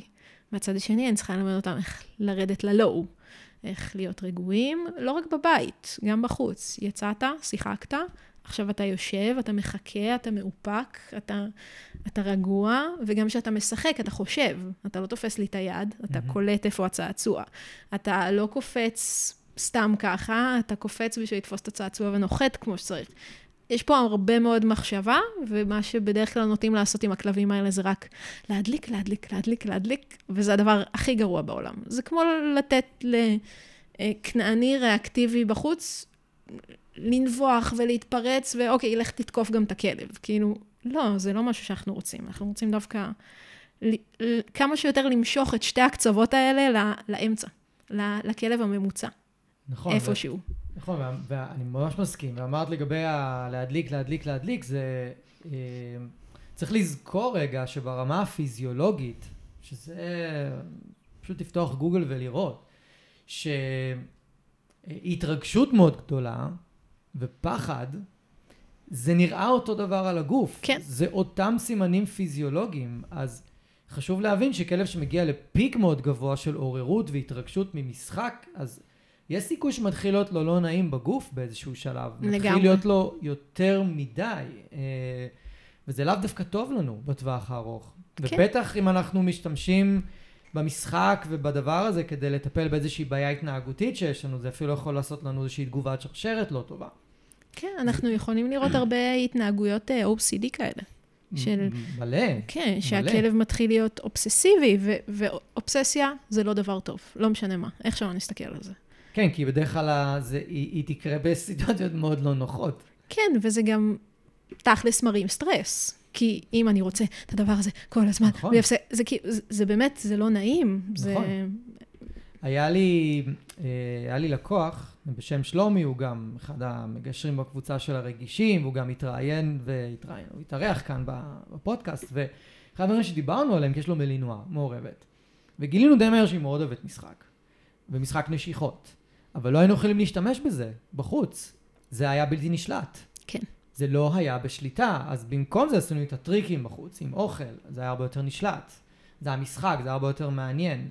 אבל הגיע שלב, מתישהו בתהליך, שהתחיל, היא הראתה לנו שהיא הרבה יותר מבוסתת, אז הכנסנו את המשחק. ואני זוכר, אני זוכר אותו אומר לי, אבל אמרת לא להכניס משחק. אני אומר, כן, אבל תראה, היא נורא מבוסתת כבר. היא הרבה יותר יכולה להכיל כרגע משחק מול כלב ולעלות, כי היא יודעת לרדת כבר. כן. ואז זה פתח עוד דברים. התחלנו לשחק עם הרצועה. אז זה תכלס בדיוק איך שתהליך ויסות קורה. כאילו, כן. לפעמים אנחנו נתעסק בדברים אחרים. לפעמים אנחנו פשוט נלמד איך להתאים את המשחק. זאת אומרת, משחק יכול להיות, כמו שדיברנו, אנרגיות וריצה ו- ותקשורת וזה, והוא יכול להיות, תפוס, בוא נזוז קצת, עזבי. כאילו, זה יכול להיות באנרגיות מאוד מאוד נמוכות בשביל שנוכל ללמד כללי משחק שיתקדמו לאט-לאט. אה, שוב, זה כבר טכניקות ומיומנויות ומה מתאים לכל כלב. אה, אבל זה הרבה משחק של און ואוף. כאילו, לעלות ולרדת, לעלות ולרדת. יש כלבים שאי אפשר לעשות את זה איתם עם משחק. יש כלבים שנעשה את זה עם אוכל, כאילו, נזרוק אוכל, נאכיל רצוף. נזרוק אוכל, נאכיל רצוף. עד שהכלב מגיע לאיזושהי מיומנות התחלתית שהוא יכול להתקדם לעוד שלב ועוד שלב ועוד שלב. וזה בדיוק אותו דבר כמו תכלס לעבוד עם ריאקטיבים. זה, פה אנחנו אומרים, הכלב לא יכול לשחק כי הוא יותר מדי בהיי, והוא מגיע למקום לא טוב. ושם אנחנו אומרים, הכלב לא יכול להיות עכשיו בסביבה מסוימת, כי היא יותר מדי עמוסה ולחוצה, וזה מביא אותו למקומות לא טובים. אה, ובשתי התהליכים האלה אנחנו צריכים יכולות ויסות. אנחנו צריכים שגם הכלב הריאקטיבי, שכרגע מת מפחד, אז הוא מתפרץ על כל הסביבה, ילמד לשלוט בעצמו, ילמד להכיל, ילמד להגיד, כן מפחיד לי, זה לא ששיניתי עכשיו רגש ואני אוהב את העולם, mm-hmm. אבל אני מסוגל להתנתק, אני מסוגל להכיל, אני מסוגל להמשיך הלאה. אמ, ו- ותכלס, זה אותה עבודה. אמ, אני עשיתי את הקורס של ענת וולנית, של אה, בית ספר לריאקטיביים, ובאותו זמן בדיוק אה, גידלתי את הבורדרית שלי בגיל חודשיים, שלוש, וכל הפרוטוקולים שלמדתי שם, עבדתי איתה. ו- ו- ועבדנו בדיוק על אותם דברים, ו- וזה פיתח אותה כל כך הרבה. כי זה מה שהייתה צריכה, היא הייתה צריכה ללמוד להתנתק מהסביבה, ולשלוט בעצמה, ולווסת את עצמה, ולהירגע. אה, וזה, אני מרגישה בדיוק את אותה עבודה עם כלבים ריאקטיביים. אני לגמרי, לגמרי מסכים איתך. והייתי רוצה שניתן עכשיו לאנשים פשוט דרכים פשוטות להתחיל. Okay. הם אוקיי. רוצים להתחיל, הם רוצים לשחק עם הכלב שלהם, הדלקנו אותם, הם עכשיו בפיק שלהם ובא להם. אז מה, מה הדברים הראשונים הכי בסיסיים שהם יכולים לעשות? מה שאפשר כאילו לתת ברמה של פודקאסט. אז אני אגיד כמה דברים. דבר ראשון, חידות אוכל. Mm-hmm. חידות אוכל מבחינתי זה התחלה מעולה ל- לגרום לכלב להיות באינטראקציה עם משהו מעניין. זאת אומרת, אם זה משהו שהוא צריך לפרק בשביל להוציא את האוכל, לפתוח, משהו שבאמת דורש ממנו לעשות איזו פעולה מסוימת. אה, אחרי זה אני יכולה להשתמש בחידות אוכל האלה ולהפוך אותם למשחק. אה, סתם, גם אם אני מדברת על... אמ, לקחתי קרטון אה, של נייר טואלט ושמתי בו כמה חטיפים והכלב פירק את זה, אז אחרי זה אני יכולה להתחיל לעשות פינג פונג עם הקרטונים האלה. אני יכולה להתחיל לזרוק אותם, ואז הוא הולך ומפרק, והוא חוזר אליי, ואני זורקת עוד אחד. כאילו, אני יכולה להכניס את זה למשהו שאני איכשהו אחרי זה מייצרת, ולא רק הוא עושה לבד, אבל הוא כבר למד מיומנות מסוימת ראשונית, שכיף לו וטוב לו. אה, דבר שני, אה, שגם קצת דיברנו על זה מקודם, צעצועים על חכה, או על חוט, או על שרוך, איך שלא נקרא לזה, לפתוח מרחב. זאת אומרת, שנייה להוריד את כל האלמנט הזה של לחץ של השפת גוף שלנו, וכניסה למרחב האישי, ופשוט לנסות לשחק, אה, כמו תפוס את הנחש עם, עם ילדים, עם כלב, לשים צעצוע שהוא אוהב ומתעניין בו, אה, בקצה של חוט מאוד מאוד ארוך, מטר, שתיים, אה, מבחינתי אפילו יותר, ולהזיז אותו ממרחק, ולתת לכאב כמו לשחק עם חתול. לרדוף אחרי זה, לזוז אחרי זה, שאנחנו פתאום לא בתמונה. קודם כל, הצעצוע זז והוא מתעניין בזה. וכבר שם אפשר לפעמים לראות את הניצנים האלה של נכון. אה, אושר, והרדיפה הזאת, והרגליים האלה שתופסות כזה ורודפות אחרי הצעצוע, או אפילו ממש תפיסה וניעורים. עם אה, קום קלאסי זה גם עובד? אם ערכנו בפנים אוכל? אה, זה יכול לעבוד. אם קשרנו חוט? זה יכול לעבוד. יש כלבים שזה יעבוד מדהים, יש כלבים שזה אה, דווקא יוריד להם את האנרגיות, כי כאילו זה מכניס אותם למקום של כזה ליקוקים, וליקוקים זה כזה מרגיע. Mm. אבל שוב, מאוד תלוי מה הכלב מתעניין. יש כלבים שלא מתעניינים בצעצוע בתור התחלה בכלל, אז כן, אני אנסה להשתמש בדברים של אוכל. ואני יכולה לקשור חוט לקונג ולהזיז אותו. אמ, אני כן אעדיף שיהיה שם יותר דברים של, לא יודעת, להוציא ביסקוויט, מאשר לשים חמת בוטנים. Mm. כאילו, לא משהו שהוא מאוד ארוך טווח. Mm-hmm. אמ, ועוד משהו שעובד מדהים להרבה מאוד כלבים, זה כל הנושא הזה של agility עירוני. שזה מדהים בעיניי, שאם מישהו לא יודע בכלל מה מדובר, אז uh, לקחת אוכל, חטיפים, ולהקפיץ את הכלב על ספסלים, על מגלשות בגינות ילדים, מתחת לספסל, מעל הספסל, על חומות בעיר, אה, לא יודעת מה, מעל אה, כזה... כל מיני גדרות קטנות שקושרים אליהם אופניים, או מתחת, או בפנים, או סללום בין כל מיני מוטות ועמודים. אה, בעיקר פשוט לעשות כיף עם אוכל ותנועה. Mm-hmm. זה מדהים, כלבים מתים על זה, באמת, מתים על זה. זה מאוד מאוד פותח להם גם ברמת הביטחון עצמי. אה, פתאום העיר הופכת להיות משחק, פתאום דברים שנראים מאוד מאוד מוזרים ומפחידים הופכים להיות חלק מאיזה רוטינה של אה, ריצה ומשחק והתעסקות. אה, דברים שהם מוזרים כמו פח, הופכים להיות משהו שמקיפים אותו. ספסל שאימא'לה, אפשר להיתקע שם עם הרגל, הופך להיות משהו שזוחלים מתחת או קופצים מעל. זה מאוד בונה ביטחון לכלבים. כל המעורבים וואו, חולים על זה. Hmm. באמת, זה כאילו, זה משהו שאני גם מקבלת פידבק מהרבה מאוד לקוחות, עוד הרבה לפני שאני באה, שהם כבר עושים את זה. שהם כבר איכשהו גילו בינם לבין עצמם שהדבר הזה עובד וכיפי, אה, וזה באמת מדהים. וזה ממש כמו לשחק עם ילד בגינת משחקים. נכון. אה, נכון. ואלה דברים שבאמת לרוב עובדים בתור התחלה. שכל אחד יכול לקחת וכבר להתחיל לעשות קצת כיף עם הכלב שלו, ולראות איך לאט לאט זה פשוט משפר את החיים, ומשפר את הטיולים, או את הדברים בבית. אם זה כלב שסתם פחד מרעשים וכאלה, תמצאו לכם איזה משחק טוב של בית. כאילו, אתם לא מבינים מה זה יעשה לתחושות שלו. אה, להיות במקום שגם הוא יכול להיכנס שם כל כך חרדות, והוא גם יכול כל כך לצאת מהם. לגמרי, ואני רוצה להוסיף על זה, שאני רוצה לחזור לעניין של לצאת מהמסגרת. כי הרבה פעמים אנחנו, אנחנו, הכלב שלנו מסמן לנו שהוא רוצה לשחק עם משהו, אנחנו אומרים לו שאסור. וזה הכי קורה בחוץ בטיולים. נכון. הוא פתאום רוצה לפרק איזה, איזה, איזה כוס חד פעמית שהיה בקפה ישן, ואנשים ישר בדרך כלל, לא, מה פתאום הוא יחלה. אוקיי, אם, אני תמיד שואל, יש לו רגישות כלשהי לדברים האלה? לא. קרה פעם שהוא לעס משהו כזה ועשה לו משהו? לא. תן לי את הכוס. אנחנו משחקים עם הכוס, ישר. ואנחנו, ואז הוא תופס עוד איזה זבל, משחקים גם עם זה. ועוד איזה זבלה, ומשחקים גם עם זה. ואז דרך זה שהכלב אומר לי, אני רוצה לשחק עם זה, ואני רוצה לשחק עם זה, ואני רוצה לשחק עם זה. ופעם אחת הייתה כלבה שבקבוקים היה הקטע שלה, סליחה, לא בקבוקים, פקקים. פקקים, איך הם אוהבים פקקים. וכלבה עם מוצץ, עם מוצצים, היא הייתה מוצא, מוצאת מוצץ ברחוב, זהו. החיים הם תותים מעכשיו. היינו יכולים לשחק עם זה, זאת אומרת, לא להתקבע על אסור לכלב שלי את זה, ואסור לכלב שלי את זה. נוצות. נוצות. נוצות, הם מתים על נוצות. אם זה בטוח וזה לא גורם לנזק לכלב, הוא לא בולע את זה, אז אנחנו, די אפשר להגיד שאנחנו בסייף זון, ואנחנו לא צריכים לפחד יותר מדי, אפשר לזרום עם הכלב. בגדים שהם מוצאים ברחוב, כמה פעמים כן. יצא שהרמת איזה חתיכת בגד ברחוב, ופשוט התחלת לשחק עם הכלב, ואנשים שעבדתי איתם מסתכלים עלייך בהלם, בפרצוף קצת... לא, זה אה, גם כזה לא נעים, כי מישהו כן. השאיר, ואולי איזה הומלס ייקח, אבל תכלס, בוא נודה במציאות, כנראה ש... 400 כלבים עברו לפני כן ועשו על זה פיפי. זאת אומרת, כבר עברנו את שלב הלא נעים. כן. ואם זה מה שהכלב שלי עכשיו רוצה לתפוס ולנער, אז הנה, יש לי צעצוע, אפילו לא שילמתי עליו כסף, לא הוצאתי איזה 200 שקל בחנות חיות. והוא עף, כאילו, אז למה לא? לא יודעת, כדור מפונצ'ר שמוצאים סתם ברחוב, או כל דבר שזורם לכלב, מה זה משנה?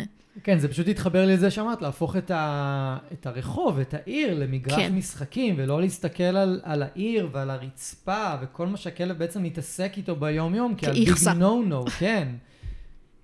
חייבים להתייחס לזה ככה, כי בסופו של דבר, במיוחד במיוחד אם אנחנו, אם יש לנו איזשהו כנעני פריע כזה בבית, אז זה לפחות הדעה שלי. בגנטיקה שלהם, הם כלבים שרק מחפשים מה להרים מהרצפה. כן. זה ההכוונה שלהם. הם, יש להם נטייה טבעית לזה, בוא נגיד. ואנחנו לוקחים את זה מהם, אנחנו לוקחים מרכיב מאוד מאוד חשוב בחיים שלהם. לגמרי. ואם אנחנו לוקחים את המרכיב הזה, זה גם מרכיב, ש... זה גם מרכיב שמרגיע אותם. אז אנחנו בעצם לקחנו מהם איזשהו אלמנט נורא חשוב של הרגעה עצמית. וגם אנחנו מכניסים עוד עימותים. בדיוק. למקום שאנחנו לא צריכים אותו בכלל. בדיוק. כאילו, בוא נגיד ככה, גם אם אתם אה, לא זורמים על לשחק עם כל דבר, תתעלמו. הוא, הוא, הוא פשוט יתעסק עם זה קצת ו- ויעבור הלאה לבד. נכון. אבל כל העימותים האלה, גם ככה בטיולי סטרס, זה רק מוסיף עוד ועוד דברים, ואם אנחנו מדברים על בניית קשר ומיגנות וכל הכיף אצלי, זה, זה מאזניים. כאילו, אני עושה דברים שמעלים את זה, ואני עושה דברים שמורידים את זה. אם אני נלחמת איתו על כל דבר שהוא מכניס לפה, אני בהחלט מורידה מהערך שלי. אני השוטר הרע בטיול. בדיוק. אה, ו- ואתם יכולים להיות כבר השוטר הטוב. אתם יכולים לזרום איתו ולשחק איתו ולהגיד, אה, אהבת את הכוס מפלסטיק הזאת? יואו, שם יש עוד אחד. אני רצה לכוס לפלסטיק ומזיזה אותה ומשחקת איתה, הכלב שלכם יעוף עליכם. כן, זה, זה נקודה ממש חשובה, מה שאמרת עכשיו. זאת אומרת, גם אם יש, גם אם אה, יש לנו כלב שנוטה להרים הרבה דברים מהרצפה ולא לאכול אותם, פשוט נוטה להרים אותם, אז לא להסתכל על זה כאיכסה. להסתכל על זה כן. כהזדמנות. כן. ממש הזדמנות, רק לדעת איך לעבוד עם זה, לקבל את המיומנות של איך לעבוד עם זה, כן, ולא לנטרל את זה. זה נכון גם לבית. כאילו, אני הרבה פעמים נתקלת בכלבים שקנו להם צעצועים באלפי שקלים, אבל הם אוהבים את הגרב. או, צר לי, התחתונים. או, או כל מיני דברים כאלה שאתם כזה, לא, הוא לא אמור לגעת בדברים כאלה. אז כאילו, קחו משהו ספציפי, שזה שלו, איזה מגבת, או איזה, לא יודעת מה, נכון. אפילו אה, הכפפות האלה של התנור, או לא יודעת, משהו שהוא אוהב, זה מעולה. וזרמו איתו. אה, זה, זה הרבה יותר מספק למצוא צעצוע שהכלב אוהב, אה, שהוא בחר אותו, אה, מאשר להחליט בשבילו בחנות חיות את הדבר הכי מפונפן וורוד ומצפצף וזה, שהכלב שלכם מגיע הביתה ומנסה לגעת בזה, ואז מת מפחד מהצפצוף. לגמרי. כן, כאילו זה גם... בואו, זה שכתוב על החפץ, צעצוע לכלבים, כן. זה לא בהכרח אומר שזה צעצוע לכלבים. זה כן. פשוט משהו שאיזושהי חברה בנתה ויצרה, ו... ואני מצאתי הרבה כלבים שממש מוטרדים מהריח של הדבק התעשייתי, והם לא מוכנים לגעת בדברים מסוימים. כן. פשוט לא מוכנים. זה, אני חושבת שלכל מי שיש ילד או אחיין או משהו כזה, גם תמיד נתקל בדברים האלה, שקונים צעצוע והוא עטוף ויפה, ואז מה התינוק רוצה? את הסרט. זה מה שהוא רוצה, הוא רוצה את הסרט, זה מה שמלהיב אותו עכשיו. נכון. אז זה בדיוק אותו דבר, כאילו, הכלב שלכם רוצה מה שהוא רוצה, זרמו על זה. כאילו, אל, אל תהיו. קשים, אל תהיו תבניתיים. לגמרי. פעם הבאה שהולכים לחנות חיות, תקנו סרט, תקנו צעצוע. כן. או קשרו את הצעצוע לסרט כן. מאוד ארוך. בדיוק. לגמרי. הרבה, זה קורה לי כשאני קושר אה, puppy roll ים לחבל, כן. אין puppy roll. לא, ה puppy roll לא באמת מעניין. לא, זה הוא, רק הוא החבל. רק, הוא, הוא כזה הקונטרה שגורמת לרצועה לא להתנפנף כן, זה רק ברוח. החבל. כן. לא, אבל צריך לתפוס את ה puppy roll. לא, תן לו לתפוס את החבל, עזוב את ה puppy roll עכשיו. זה קורה לי מלא באופן כללי עם צעצועים עם ידית, כמו puppy roll. נכון, וואי, אין לי ידית ב puppy roll. הם רוצים לתפוס את ידית. הידית, תפסיקו להילחם, שיתפסו את הידית, שיתפסו איפה שהם רוצים. מה, הם הגיעו עם איזה ספר אה, הפעלה? ממש. איפה צריך לתפוס את הצעצוע? ממש. זה מה שהוא אוהב לנשוך, שינשך את הידית, אני אחזיק את הפפירול. זה מזכיר לי, אה, מזכיר לי סרטון שראיתי, שלקחו, אה, של איזושהי עמותה בארצות הברית, שהם רצו להעלות את הערך של כלבים לאימוץ. אז הם אוקיי. לימדו אותם לעשות כל מיני טריקים מגניבים. אז הראו כלבה בוקסרית חמודה זה היה לפני כמה שנים. בטוח ימצאו אותה אחרי הדבר הזה, בוודאות, אין סיכוי שלא. שלימדו אותה לעלות על סירה קטנה, ולשוט על הסירה עד הצד השני של הבריכה, וזה היה הטריק שלה. מה היה, וניסו למצוא מה התגמול שלה ומה התגמול שלה, והיא לא עשתה את זה בשביל אוכל, היא לא עשתה את זה בשביל משחק. היא עשתה את זה בסופו של דבר, וזו הייתה המוטיבציה הכי גבוהה שלה, לקרוע כדורי טניס. כל היום נותנים לה כדור טניס, היא הייתה קורעת אותו והיא הייתה מבסוטה לגמרי. לא נתנו לה כמובן לאכול את זה וזה, אבל כן. לקרוע את הכדור. זה היה המוטיבציה הכי גבוהה של הכלבה, וזה גרם לה לעשות טריק ממש מגניב. ממש. כן, ו- וזה בדיוק המקום של צאו מהמסגרת ותפתחו את הראש ותהיו יצירתיים, גם בהקשר של תמצאו את המוטיבציה של הכלב שלכם, זה לא חייב להיות חטיף מסוים או משחק מסוים. זה יכול להיות הכל מהכל. ו- וזה גם לא רק הדבר הספציפי, זה לא רק הכדור טניס, זה גם איך הוא מונגש. נכון. אם מותר לקרוע אותו. כן, נכון. מותר לקרוע אותו. קנו 400 כדורי טניס מאלי אקספרס, ותנו לכלב לקרוא אותו, מה קרה? כאילו, כל עוד לא מצאתם כדור טניס בקקי, ואז אתם אומרים, אוקיי, זה מסוכן וזה לא סבבה, הכל בסדר. לגמרי, לגמרי. אה, טוב, אנחנו ממש מסיימים. אני היה כיף. שמח לשמוע, גם לי היה כיף. אני חושב שזה נושא מרתק, וזה היה מקום גם אה, לציין, כי לא ציינת את זה בכלל, אבל את עושה סדנאות.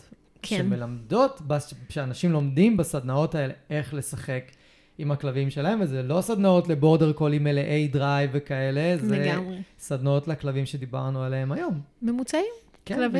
יום-יום, מעורבים, גזעיים, מה שבא ליד. אה, וכן, אנחנו, אני עושה את הסדנאות האלה עם רותם כהן, ואנחנו עובדות עם הרבה מאוד כלבים שונים, דר, כאילו drive גבוה, drive נמוך, אה, חששנים, פחדנים, ואנחנו רואים שם באמת תהליכים מדהימים. אה, אם זה כלבים שחוששים מכל מיני גירויים, אנחנו עושים את זה בפארק הירקון. מרעשים או מכלבים או מזה, ופתאום הם לאט לאט מתחילים לסנן הכל, ו- ופשוט 100% בתוך הסדנה ועל הדברים שאנחנו עושים. או כמו שאמרנו, קצת כלבים של high drive, שלומדים פשוט להתפקס, ו- ולהפסיק כאילו להתעסק בהכל חוץ מ... אה, או להתאבסס על צעצועים ולא על הבעלים שלהם. אה, וזה פשוט מדהים לראות מה זה עושה לכל כלב. כאילו, אני עובדת על זה המון, גם בתהליכים אישיים, גם אנשים שפונים אליי, אה, לתלמדי את הכלב שלי לשחק, אה, ו- וזה פשוט מטורף. זה, זה מסוג הדברים האלה שכל פעם יש משהו שונה ומשהו אחר, אה, וכלבים תמיד מפתיעים אותי. מהקטן ביותר לגדול ביותר, יש לנו עכשיו בסדנה אה, פרנצ'ית קטנה ואיזשהו כלב שנראה לי מעורב בניופי. ענק, עצום, כאילו, אימצו אותו יחסית לא מזמן, הכלב היה כזה קצת אה, בדיכאון. הוא נפתח, הוא משחק, הוא כאילו זז איתם, זה זה כלב יופי. כבד, זה לא עכשיו איזה... זה הכי אה, חמוד לראות כלב כזה וואו, זז. מהמם. אה, ו- וזה פשוט כיף, זה גם כיף לראות, כאילו, זה לא כיף רק לכלבים, זה כיף גם לבעלים. טוב, כן. זה, זה, זה משהו משותף, זה הופך להיות איזה מין חוג כזה, אה, ושאתם נהנים עם הכלב שלכם, הכלב מרגיש שאתם נהנים, ו- והכל יותר טוב, אין לי דרך אחרת להגדיר את זה. נשמע מעולה. נשמע ממש מעולה. מי שרוצה פרטים, פשוט אה, לחפש את, ה, את השם, אני בטוח ש, בשמחה. שתגיעו אה, לקבל את הפרטים. אז אני רוצה להגיד לך תודה רבה. תודה לך. להתארח. נושא מרתק, והיה לי חשוב שתבואי כמישהי שמתעסקת בזה הרבה. כאילו, לא לדבר על זה ברמה התיאורטית, אלא באמת כן, תוך מקום של ניסיון, של הבנה מעמיקה, אז אני מאוד מודה לך על זה. אם יש לך כמה מילות סיום, ובא לך אה, להגיד איזה מסר חשוב, זה הזמן. זה, זה באמת, עוד פעם, זה הנושא הכי אהוב עליי בעולם. אני חוקרת ולומדת אותו כבר שנים, וזה רק מתפתח יותר ויותר. אני יכולה לחפור על זה הרבה יותר משעה. יש לי קורסים שלמים על זה למאלפים. אמ, פשוט שחקו עם הכלב שלכם. באמת, אין לי מה להגיד. כאילו, תנסו למצוא את הכיף שלכם ביחד, ואת ה high הזה של הביחד, גם אם זה 30 שניות ביום. כאילו, כן. באמת, זה, זה לא צריך להיות עכשיו... משהו מטורף, הולכת לעשות פריסבי או agility או עבודה מטורפת עם הכלב. זה מתאים לאנשים מסוימים ובצורות מסוימות, אבל משחק מתאים לכולם. אה, תשחקו עם הכלב שלכם, אתם לא מבינים כמה אתם תהנו מזה וכמה הוא ייהנה מזה ומה זה יעשה לקשר שלכם. ואם אתם צריכים עזרה, דברו איתי. אה, אבל אני מבטיחה שאם טיפה תחשבו על זה ו... תתמקדו בזה, תמצאו גם את הנקודות שיא לבד בבית שאפשר לפתח. מדהים. אחלה מסר לסיים איתו. כן. תודה רבה. תודה לך. אני רוצה להגיד לכם שוב, תודה רבה שהאזנתם. אם אהבתם ואם נהניתם, אז שתפו חברים, שתפו מכרים, בעלי כלבים, תעזרו לי להפיץ את הפודקאסט הזה, אני מאוד מאוד אשמח. ותעשו follow, כדי שהאפליקציה האהובה שלכם תודיע לכם. יום שישי היום, יש עוד פרק בפודקאסט מחשבות של כלב, ואני אפתיע אתכם עם נושא חדש ופרק חדש. אז אני מקווה שנהניתם היום, היה לי מאוד כיף לארח אתכם. אנחנו נתראה עוד שבוע, תהיו טובים לכלבים שלכם, תהיו טובים לעצמכם, ושיהיה לכם אחלה של סוף שבוע.